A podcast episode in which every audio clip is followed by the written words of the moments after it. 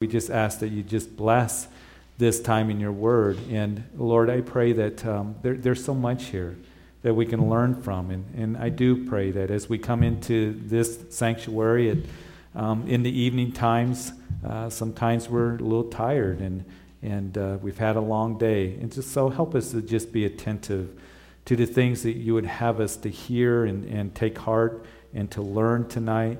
And so, Lord, um, we just thank you again that we can open up your word and glean from it and, and be blessed by it. And so, um, again, just be with us and teaching us by your Holy Spirit. In Jesus' name, amen. As we've started First Samuel course, by way of just a real quick review, because it's been a couple weeks since we've been in First Samuel. Last week we had our Thanksgiving Eve service. But we saw that it was um, Eli, who is the high priest there at Shiloh, that uh, would meet a woman named Hannah. And it's the days of the judges, as we see here at the beginning of 1 Samuel. The days of the judges are going to come to an end here shortly, but it is still a dark time in the nation. Matter of fact, as we read in verse 1 of chapter 3, now the boy Samuel ministered to the Lord before Eli, and the word of the Lord was rare in those days. There was no widespread revelation. And the reason that there, the word of the Lord was rare in these days is because it's still the days of the judges. And we all know that that was a day and a period where the children of Israel were in rebellion against the Lord.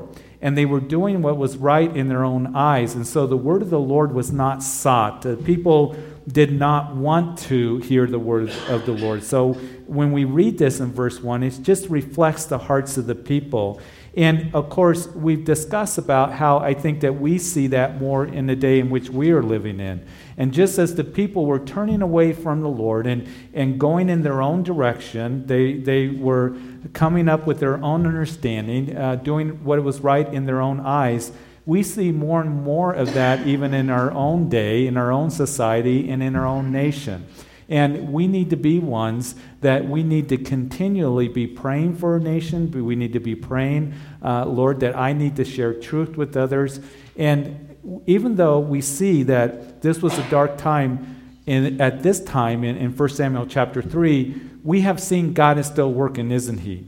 God still has His remnant of people that love Him, that are devoted to Him. We saw that in the book of Ruth with Boaz and Ruth and, and how God was working in that situation. A, a beautiful story that took place in the days of the judges. And now we see here in the first couple chapters of 1 Samuel that there's this woman, Hannah, devoted to the Lord. And she was pouring out her heart to the Lord because she hadn't had any children.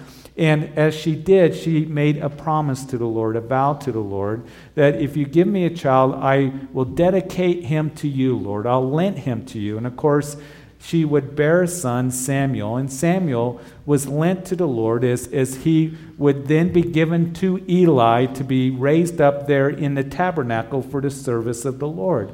And parents, again, I know that I perhaps may sound a little bit redundant in this, but I think it's so important for us to remind each other and, and to encourage each other in this, but how important it is in the days in which we're living in. That as we see that more people are turning away from the Lord, and even the church at large, there's a diminishing of the Word of God. Where the Word of God, in, in some circles of Christianity, you can say the same thing that the, the, the Word of the Lord is very rare in the days in which we are living in, in, in certain circles. But we need to be ones that understand that God is still working, and God still desires to, to use those whose hearts are loyal towards Him. And I hope that we are ones that understand the importance that we're ministering to our children and that we're praying for them and that we fully dedicate them to the Lord and are dedicated in our hearts and raising them up in the ways of the Lord. And Hannah did that, and we don't know what the Lord can do with our children. And I believe He wants to do amazing things.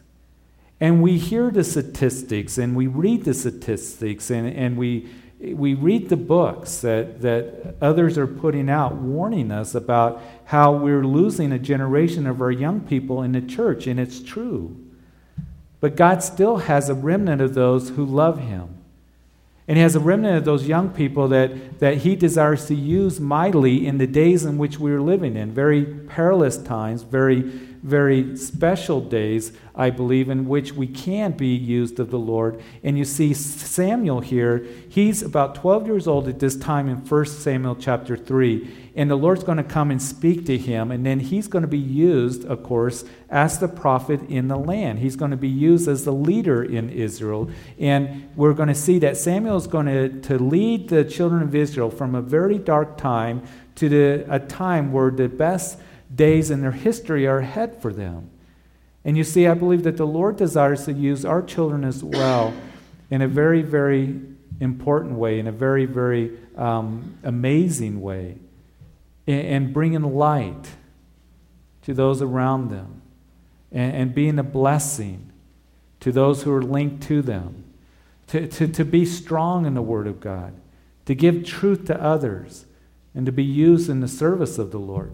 So we want to continually just be praying for our children, continually just asking the Lord help us, and, and for us here at Calvary Chapel as well, to minister to these young ones that are in the back rooms and upstairs.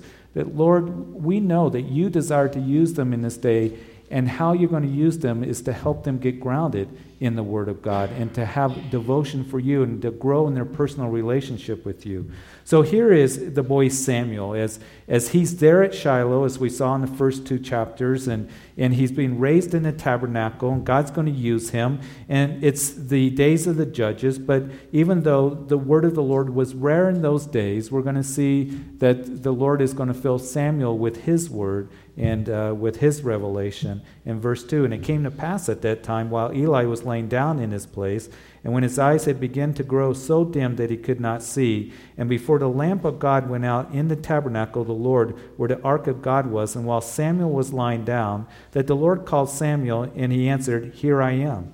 And so he ran to Eli and said, Here I am, for you called me. And he said, I did not call you. Lie down again. And he went and laid down. And so here is um, towards the evening time. And Apparently, here is Eli and Samuel who is there at the tabernacle, and they're going to lie down there at the tabernacle. It's, it's evening where the menorah, the light of the menorah, is going to begin to go out. Eli is an elderly man. Matter of fact, we're going to see in chapter 4 that he's 98 years old uh, when we go to the next chapter. His, he can't see, his eyes are dimmed. And, and so here are the lights going out in the tabernacle. And in the tabernacle, in the holy place, and when you went in, of course, on the left hand side was the seven branch golden menorah. And those seven branches each had bowls on top of them, and they had oil in those bowls, and then wicks that were floating around. And the duty of the priest was to make sure that those bowls, you know, were filled up in the evening, in the morning, because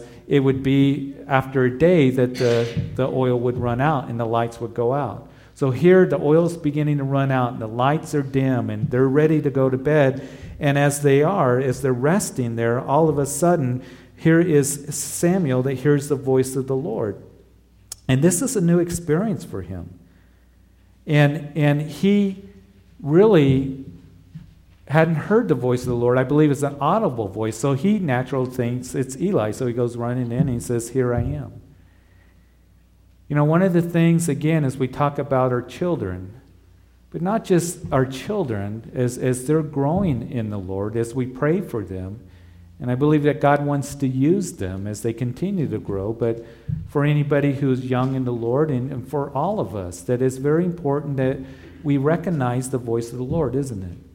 And I know for me, one of the ways that, of course, that we recognize the Lord speaking to us is primarily through His Word, but He also desires to speak to us through the Holy Spirit in that still small voice. And again, I know that I've told this story to you before, but one of the things that I've talked to the kids about is in that story of 1 Kings chapter 18, when Elijah was there on Mount Carmel and he, he made that challenge to the prophets of Baal. And, and so it was Elijah that would call down fire from heaven and consume the sacrifice and the wood of the sacrifice that he had made to show that the God, that, the true and the living God, was the true God, not the God of Baal. And so he would slew the prophets of Baal, and it was a great victory for, for Elijah. But then it would be as you move into chapter 19 that Jezebel, who was the wife of the king of Israel, made a threat against Elijah and said, I'm going to lop your head off, and it's going to happen by tomorrow. So Elijah was very f- much afraid, and he took off from the northern part of the country all the way down to the mountain of God, which is in Arabia. And so on his way, he would stop there in the desert uh, by Beersheba, and, and he's laying there and he's discouraged, he's afraid, he's depressed. And the angel comes to Elijah and says, Elijah, rise and eat, for the journey is long. And Elijah would. And then when Elijah was there at the mountain of God, he was in that cave there. And there was a mighty wind that the Lord sent, and it would break the rocks up. But the Lord wasn't in the wind. There was an earthquake, but the Lord wasn't in the earthquake. There was a fire, but the Lord wasn't in the fire. But he would hear the still small voice of the Lord as the Lord would say to Elijah, Elijah, what are you doing here? Elijah thought that he was the only one left in the whole land. Lord, everybody has forsaken you except for me. And it was the Lord that told Elijah, No, I still have some servants. I haven't bowed the knee to, to Baal. I got some things for you to do. It's important that in our lives, and especially as I tell the young people, if the Lord tarries, uh, the journey's long. You got a lot of time ahead of you. And as you are journeying through life, it's very important that you recognize the still small, small voice of the Lord. And how important that is, especially in the day in which we're living in, because there's a lot of voices out there, isn't there? There's all kinds of voices out there in the world to confuse them, to mix them up, to, to, to, to, to, to just uh, corrupt them. And they need to recognize the still small voice of the Lord. Those who are young in the Lord, they need to recognize the still small voice of the Lord. And, and sometimes they don't always recognize that. And here is Samuel. He's, this is a new experience, and he's going to recognize the voice of the Lord. And we need to help our young people and those who are young in the Lord along. Those of us who are more grounded in the Word. And you guys, as, as I look out, I see you're the ones that are coming and you're learning and you're growing in God's Word. Help those who perhaps don't know the Word as much as they could or should, or new to Christianity, or are young people. Help them to recognize the still small voice of the Lord and the Lord speaking them, to them through the Word of God. Encourage them in that. And so here is Samuel. He, he hears the voice of the Lord, and, and Eli says, You know what? You, you need to go back, lie down again. And so we read again in verse 6 and the Lord called yet again Samuel. So Samuel rose and went to Eli and said, Here I am, for you called me. He answered, I did not call my son. Lie down again. I just wonder if, you know, Eli's starting to get a little bit irritated at this time because here Samuel wakes him up again. Any of us have kids, we've had kids come into your room, I'm sure, when they're smaller and wake you up, and then you get them to bed, and all of a sudden they come back again. And they wake you up once again. And so, how you can be kind of frustrating. And so, here is, is Eli saying, I didn't call you, go lie down again. I'd, I'd love to hear the tone of his voice when he said that. But we read again in, in verse 7 Now Samuel did not yet know the Lord, nor was the word of the Lord yet revealed to him. And the Lord called Samuel again a third time, and he rose and went to Eli and said, Here I am, for you did call me. And Eli perceived that the Lord had called the boy. Therefore Eli said to Samuel, Go lie down, and it shall be, if he calls you, that you must say, Speak, Lord, for your servant hears. So Samuel went to lay down in his place. Now, the third time that he comes in, you know, Eli realizes something is up. Kind of like if we have kids that come in and they keep coming in, I know something's going on. Either they're not feeling well or something's taking place. And that's what Samuel did. He, he realizes maybe the Lord's speaking to him. You need to go and you need to lie down and be still. And if he speaks to you, then you need to say, For your servant hears, as we read there in verse 9. There's a couple of things that I think that is very important here. I don't know exactly what the tone of, of Samuel was as or Eli as Samuel came in and kept waking him up if he was getting impatient, but I do know one thing that the Lord was being patient. And the Lord kept coming back to Samuel and speaking to him. And I am so thankful that the Lord is patient with me Because I know that sometimes I got so many distractions, or, you know, there's the busyness of, of life and of ministry that the Lord has to keep speaking to me over and over again. And that's the way it can be with any of us. We get busy during the day and we have a lot of things to distract us. We have cell phones and and, and computers, and we have the TV, and we have work, and we have all kinds of things that it gets very, very busy.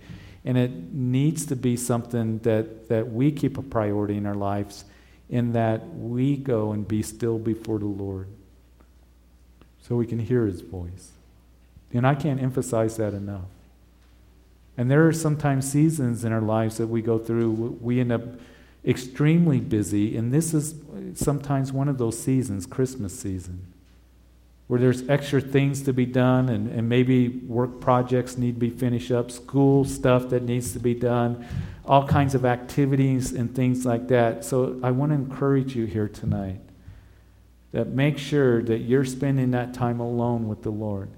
And I know for me in my life that when my day begins, that once I get up and, and at a certain time, I know that phone's going to start ringing. And once it does, that there's all kinds of, of busyness that happens in my life. And that's why it's very important that I take that time at the end of the day or I take that time in the beginning of the day when it is quiet to hear the voice of the Lord, to be still before Him. And I'll be real honest with you, it was a challenge this last week in doing that. It was a real challenge because it was very, very long days that I was experiencing in this last week. And I realized that it was important for me, even though I was exhausted, I was burnt out, even though, um, you know, it was stressful, that I got up and I spent that time with the Lord. And I can't express to you how that helped me to get through the week that I had last week and to be able to minister to those that I needed to minister in this last week. And that's why I'm encouraging you that you do the same. And sometimes we need to expend a little bit of energy and make an effort in doing that. But you get away where it's quiet, consistently, daily, to hear the voice of the Lord and to be close to Him and to start your day with Him. Because once that day starts and the noise starts, it, it doesn't quiet down till, till later on, and it's very difficult at that time. So go lie down, and, and, and one of the things that He's told to do is when the Lord speaks to you, say, Lord, your servant hears. Lord, your servant hears. And that's my prayer that as we hear the Lord, as we desire to hear His voice, and as we take in the Word of God into our hearts, that we would say, Lord, here I am, a servant. That whatever it is that you say, I desire to just obey in that, to walk in obedience, to be open to it, to take heed to it. And that's what a servant does. A servant does what the master tells him to do.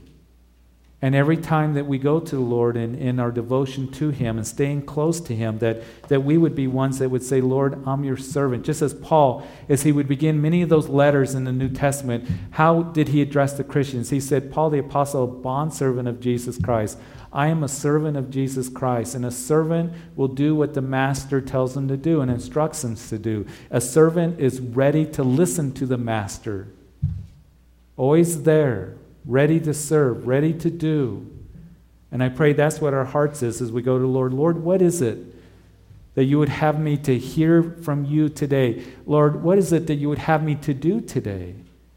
I, I need my marching orders. I want direction from you today.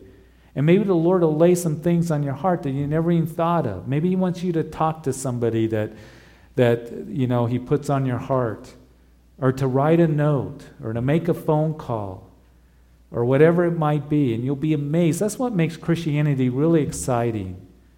Is that we go to the Lord and being a servant of the Lord, just saying, Lord, what do you have for me today? And you will see how the doors will open up to minister to people as you just have that heart. I want to hear your voice, be quiet before you. Lord, lead me. Help me to be sensitive to hearing your still small voice as I go through my day.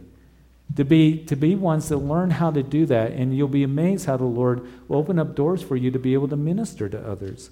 So here is the Lord going to come to Samuel. He's speaking to him, verse 10. And the Lord came and stood and called as at other times. And so the Lord is continuing to come to Samuel, saying, Samuel, Samuel. The Lord is so patient, isn't he? And I'm so thankful for that as we see that. Samuel, Samuel, Samuel answered, Speak, for your servant hears. And then the Lord said to Samuel, Behold, I will do something in Israel at which both ears of everyone who hears it will tingle. And in that day I will perform against Eli all that I have spoken concerning his house from the beginning to end. For I have told him that I will judge his house forever for the iniquity which he knows, because his sons made themselves vile, and he did not restrain them. And therefore I have sworn to the house of Eli that the iniquity of Eli's house shall not be atoned for by sacrifice or offering forever. And so he tells Samuel that the judgment that has already been spoken to Eli, as we saw in the previous chapter, that the prophet came to Eli and said, Eli, judgment's coming, and your arms are going to be cut off, your family, and your sons are going to die in one day. We're going to see that in the next chapter, in chapter 4. And so this judgment pronounced because, as we saw in chapter 2, it was the sons of Eli, they were priests, ministering there at the tabernacle. They were very corrupt and wicked. They were committing immorality, they were ripping the people off to where it abhorred you know, the people abhorred bringing their offering and sacrifice. In other words, they didn't want to do it. They didn't want to come to the tabernacle, to Shiloh, to the feast, and give their offerings because they knew that Eli's sons were just going to rip them off, and they did in the sacrifices. They were ones that threatened the people. They said, if you complain about it, we're going to beat you up. And they were ones that were committing immorality. And so here is Eli, even though he spoke to his sons about it, he did not do anything about it. He did not discipline them. So the Lord said, You, you know, because you did not honor me, Eli, judgment is going to come.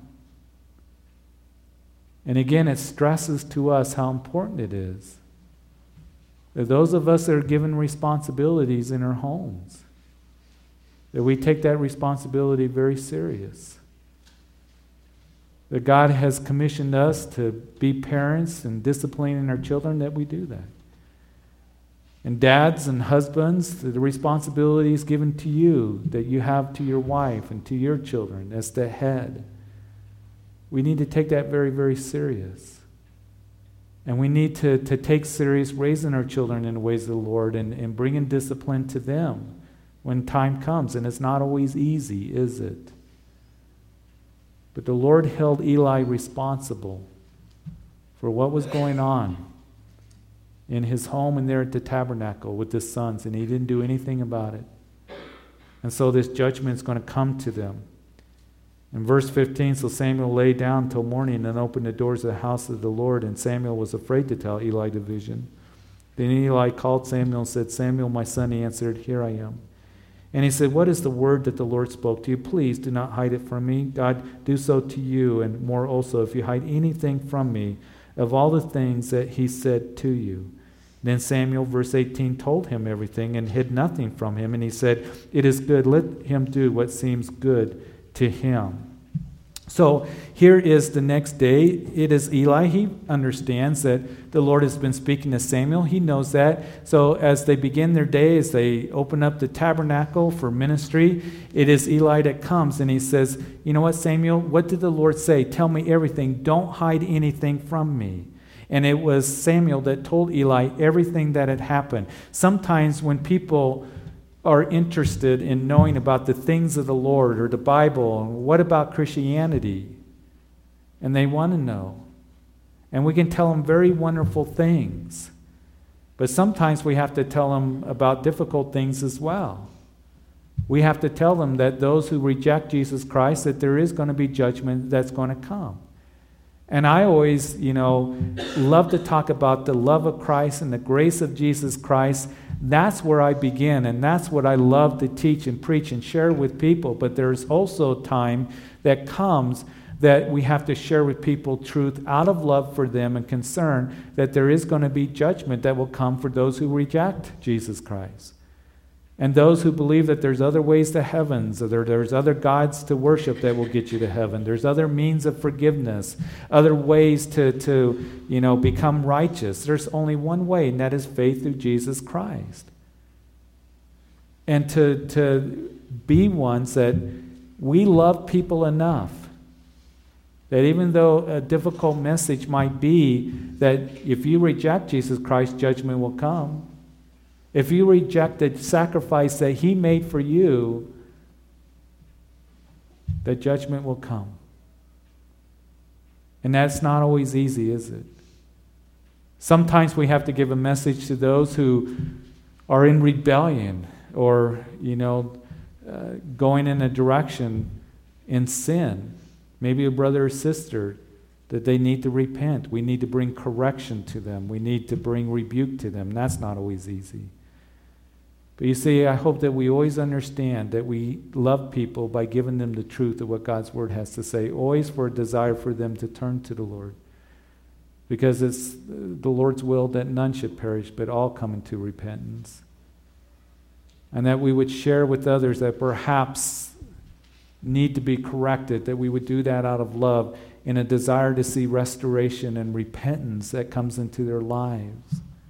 So here is this message that he gives. And, and it's interesting in verse 19, here the, uh, the, the, the message that, um, that is going to be given, uh, or the response of Samuel, uh, or um, in verse 18, excuse me, as Samuel uh, was told uh, Eli everything, here's the response of Eli.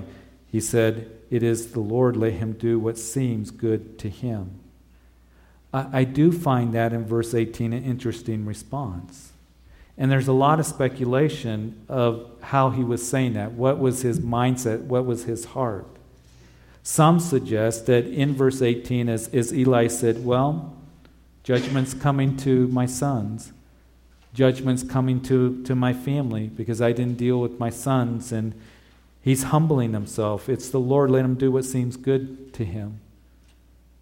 And perhaps he was humbling himself. And in a way, saying, Righteous and true are your judgments, Lord. Righteous and true are your decisions. And we talked a little bit about that in our Daniel study that the day is going to come when we all go to heaven when we're going to be saying, Righteous and true are your judgments, Lord. Righteous and true are your decisions, O Lord. So maybe he was humbling himself and he had that harder mindset. Some was suggest that his attitude here is kind of, oh well. Lord, do what you want to do.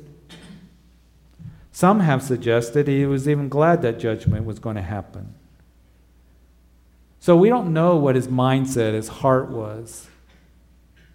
If it was kind of a ho hum, or if it was kind of, I'm glad judgment is going to come on my sons for what they have done, or, or whether he's humbling himself. But we can't know what our response is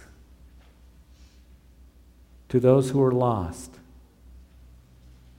And I pray that our hearts would be one of humbling ourselves before the Lord with a real concern and real compassion for those who are lost, who don't know the Lord. And I hope that we never get into that place of, oh, well, so they're not saved. No big deal. You know, don't really ever think about it. Or maybe we can even come into the mindset or the heart of, well, this certain group or this individual, that I hope judgment comes to them. And I know that there can be situations and there can be difficulties in in a relationship with others or people that perhaps hurt you very, very much that you think, I hope judgment comes to them. David would pray those prayers Lord, you know, break out their teeth. But what I hope is we would always be ones that we would look and see people the way that the Lord sees them. There's a story in Mark's Gospel, chapter 8. It's a very short little vignette, and, and it speaks about a man there in the Galilee region that came to Jesus. He was blind. And he asked for healing. And so Jesus took him out of town where they were alone. And Jesus would touch his eyes and ask, Can you see? And the man said, Well, I, I see men as trees walking. He, he was kind of blurry in his vision. so Jesus touched him again, and he could see all things very, very clearly. Now, it's interesting. I've heard some teachings on that. I've read some commentaries. There are those who say and ask, you know, did Jesus goof in that miracle? Did he kind of have an off day?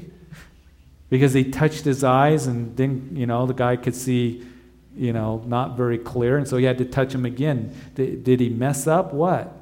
It's the only time in the Gospels that we see that Jesus had to touch a person twice in able for them to have their sight restored to full.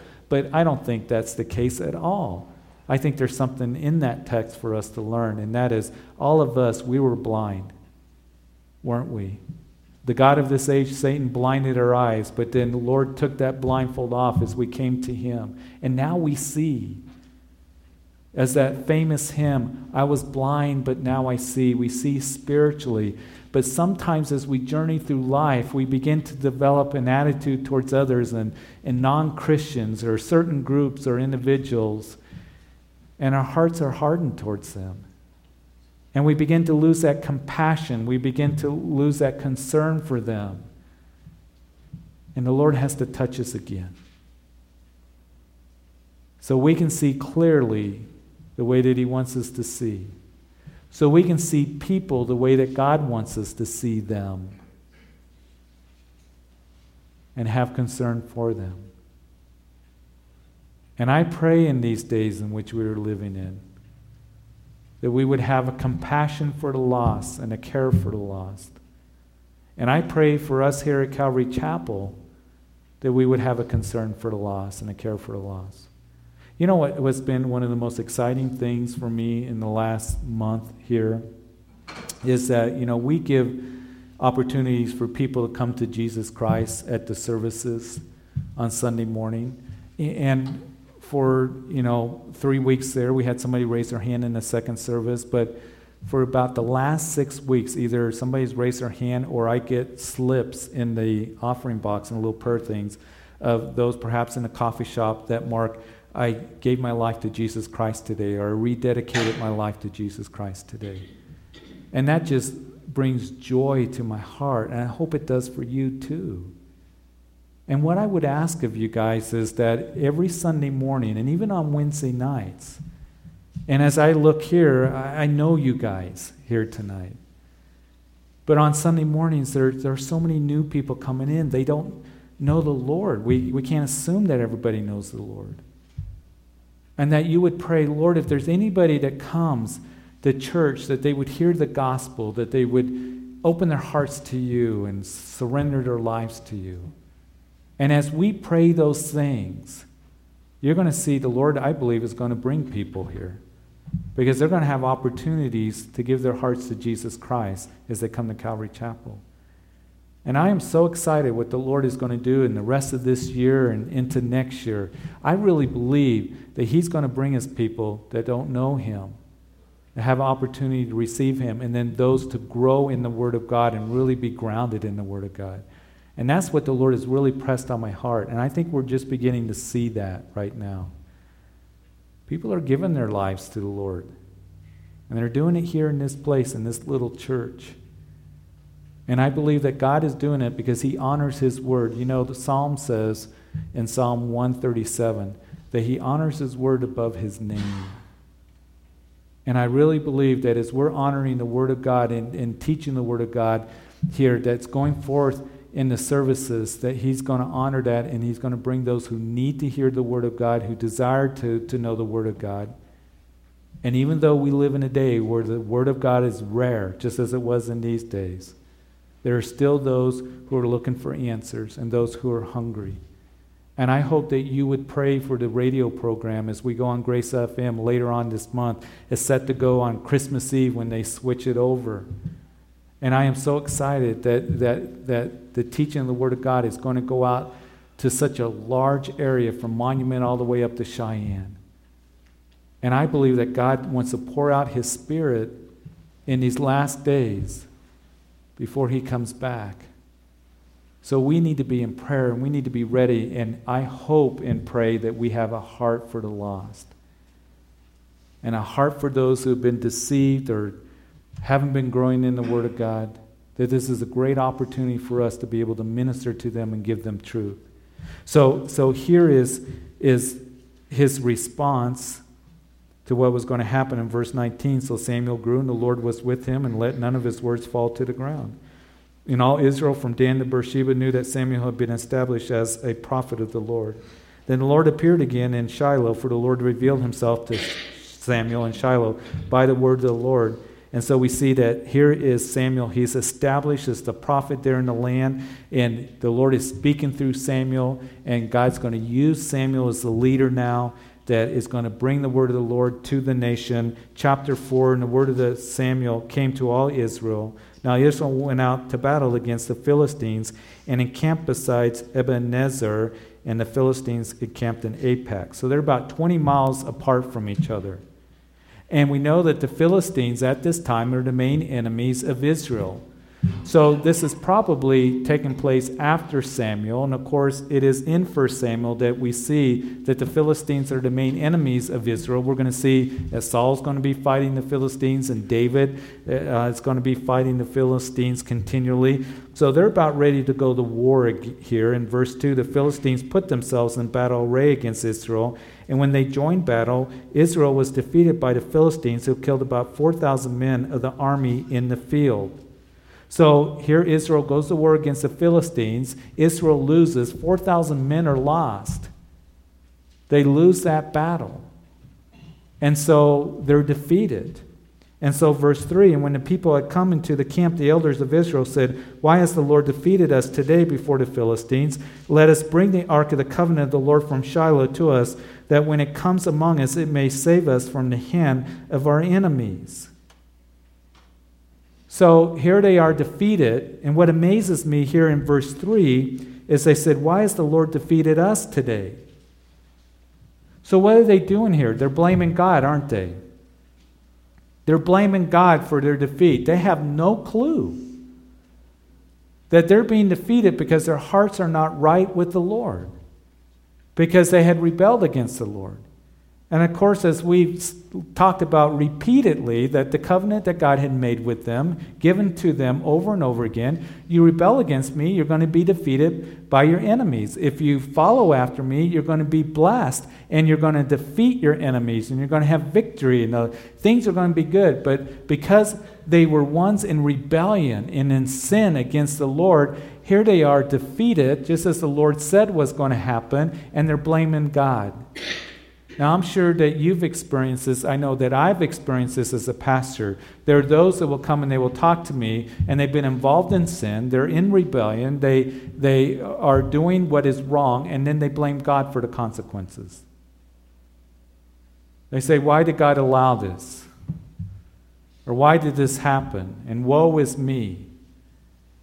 They were involved in an adulterous relationship, and all of a sudden the world just blew up and their family fell apart and they lost their marriage.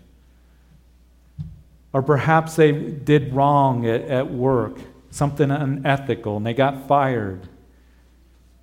Or maybe they didn't take on the responsibilities that they were supposed to in their homes, and their homes are falling apart, whatever it might be, because they weren't walking in obedience and they were walking in rebellion against the Lord. And we know that in the New Testament, of course, the Lord comes along and says, Don't be deceived. God is not mocked. Whatever a man sows, so shall he reap. And if you sow seeds to the Spirit of the Spirit, you'll reap everlasting life. If you sow seeds to the flesh of the flesh, you'll sow corruption. That's a promise. And decisions that you make today, that I make today, that anyone makes today, we're, we are sowing seeds, and there's going to be a crop that's going to come up. And if we are sowing to the flesh, then of the flesh we're going to reap corruption. That is a promise. There's going to be consequences for that. And that's why it is a loving Father that says, stay away from sin. Because it's going to devastate you and, and bring terrible consequences and repercussions repercussions. And, and you're going to end up being discouraged and defeated. And you see, the enemy comes along and says, if you get involved in that, there'll be pleasure and you'll get ahead and it's okay and nobody will know about it. And he's very good at deceiving people. But the end of it is going to bring defeat and a crop of corruption. Now, if you sow seeds to the Spirit, good things are going to happen. There is blessing in walking in obedience to the Lord. There is blessing in desiring to do the will of the Lord. There is blessing as we just surrender our hearts to Him. Doesn't mean that every day will be easy, but it means that God's going to honor that kind of heart and that kind of life. But if there is disobedience and rebellion, there's going to be consequences for that. And yet, I've talked to people that they'll end up blaming God for it. When it's God that says, I want to bless you, but I cannot bless sin. And the scripture says that he doesn't have fellowship with darkness because God is light. And it breaks his heart when he sees someone who is walking in rebellion or doing what is wrong. It breaks his heart to see sin. And especially when a Christian begins to walk in sin or get involved in sin or begin to compromise. So here they are in their rebellion, they're blaming God.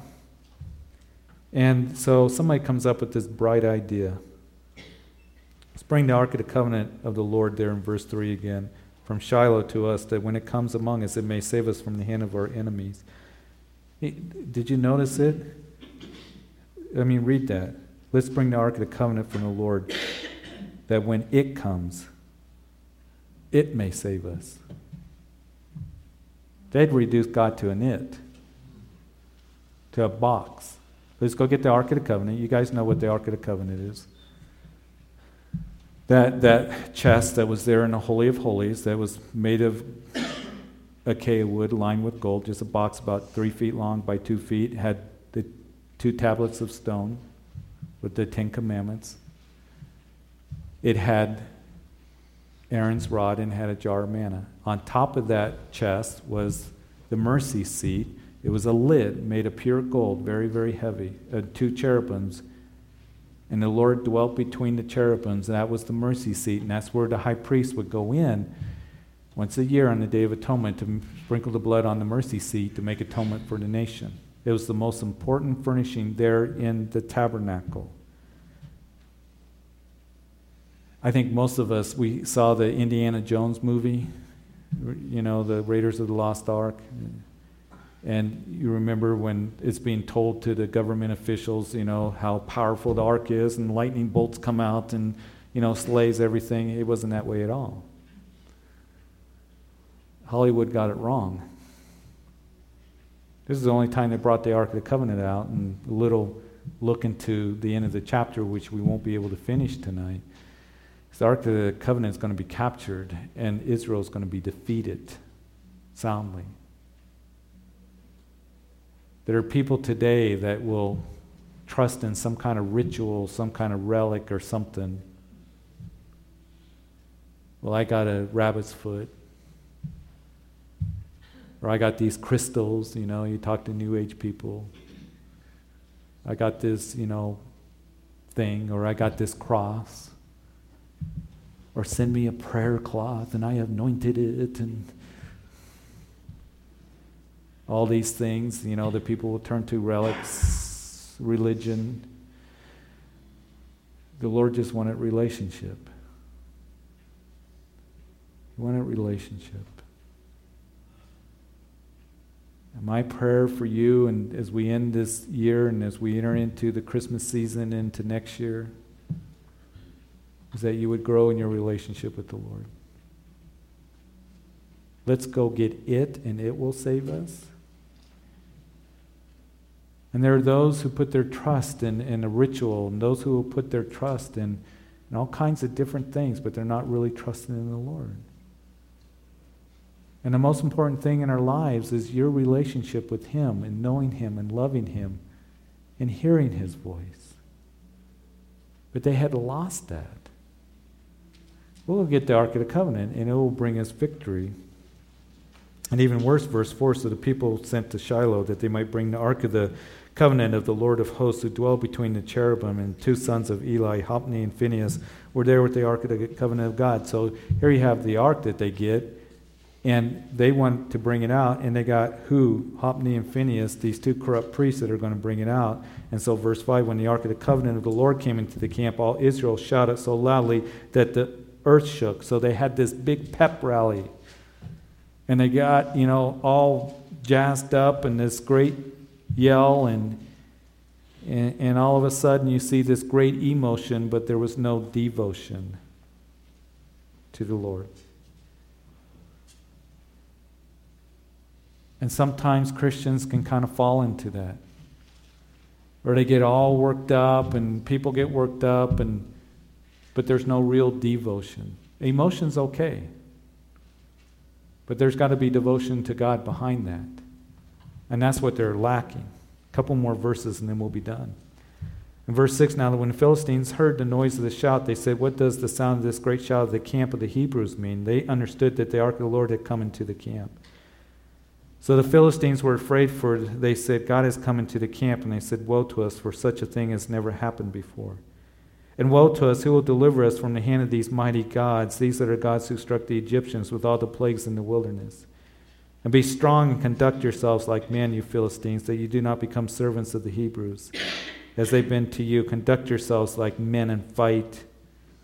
So the Philistines fought, and Israel was defeated, and every man fled to his tent. And there was a great slaughter, and there fell on Israel 30,000 foot soldiers. So the ark of God was captured, and two sons of Eli, Hophni and Phinehas. So the ark was captured as they heard that the ark had come into the camp of Israel. The Philistines heard the shout. They said, Oh no, oh no. Eh, God has come into their camp. They had even a better understanding than the children of Israel. The children of Israel are calling it it. And they don't have a full understanding. They say, These are the gods that struck the Egyptians. I want to close with this. And then next week, when we open up, there's some very important things here that we need to look at. We don't have time to go into tonight. But here's the thing here are the, the Philistines, 400 years after they came out of Egypt, they had known the stories of the Egyptians. How God had poured his wrath on them and the plagues and opened up the Red Sea. You remember in the book of Joshua? 40 years of wandering in the wilderness. They come into the promised land. The first city that they're going to attack is Jericho. They send spies, and there's Rahab who hides the spies. And you recall that it was Rahab that said, we heard what your God did to the Egyptians. We heard he parted the Red Sea. Your God is truly God. And she's recorded in the Hall of Faith because she made it personal. She, she turned to the Lord. But here, are the Philistines, they heard of the miracles of God 400 years later. But do they surrender to the Lord? No. They should have waved a white flag right there and said, We surrender and we surrender to your God. But they didn't do that, even though they knew the miracles and heard the stories. And that's why it's so important that we pray for those whose hearts are hardened towards the Lord. Sometimes people say if they just see a miracle, then, then they'll believe. No, not necessarily. The Philistines knew of the miracles that had taken place. But they didn't surrender to the Lord. And that's why we need to pray for those who are unsaved. I think a lot of people know some kind of concept. Yeah, I know that Jesus died on a cross and he rose from the grave. I know that's what you Christians celebrate. But we need to pray, Lord, you touch their hearts with it. Take that blindness away from them, soften their hearts, that they may be ones like Rahab that will come and surrender their hearts to him rather than fight against him. And so we'll talk more about this next time. But I think that tonight, one of the things that we see how important it is that we be praying for the lost and that we be praying and discipling our children and ministering to them. And how important it is for us to be walking in that obedience to the Lord. Because He desires to use us, He desires to use you and to strengthen you for you to fight in the spiritual war that we're in in this life, to take on the responsibilities in your families, and to look to those with wisdom and courage to be able to witness to them who are lost. So, Father, we thank you for these lessons. We thank you for tonight. And Lord, we do remember the greatest miracle of all that took place 2,000 years ago when your Son went to the cross for us. And Lord, that's why we open up the communion table tonight. Because we, we come worshiping, we come to the table with communion with you. And remembering that Jesus allowed his body to be broken and his blood shed for the forgiveness of sin. Lord, as we hold these elements in our hands and just continue with worship,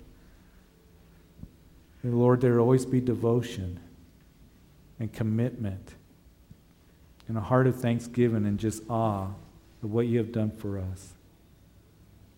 And I pray for us individually and for this church, especially this Christmas season, that we would have a heart for the lost. And Lord, that we pray for those that we know that we're working alongside of and going to school with, and people in our families and those who live next to us that are lost. And Lord, we pray that the blindness would be taken away from them and their hearts would be softened and open to you. That we would be ones that we would give them truth and we would give them the good news that Jesus came to this world. As we talk about the one born in Bethlehem, but he came to die for them. And so, Lord, I pray that you would just help us to, to be a blessing to those in our lives. And Lord, also, I just pray for all the parents that are here and grandparents, those who, who minister to others at work. Lord, just help us to speak truth and to take on the responsibilities that you've given to us. And Lord, I pray that we would be ones in the wisdom and words that we use. And Lord, we know that starts as we start our day with you and hearing the still small voice of the Lord. So, Lord, we thank you for this time that we've had in your word. I pray that we would meditate on these things. But, Lord, right now, we just want to meditate on you as we open up the communion table and take of these elements. And it's in Jesus' name that we pray. Amen.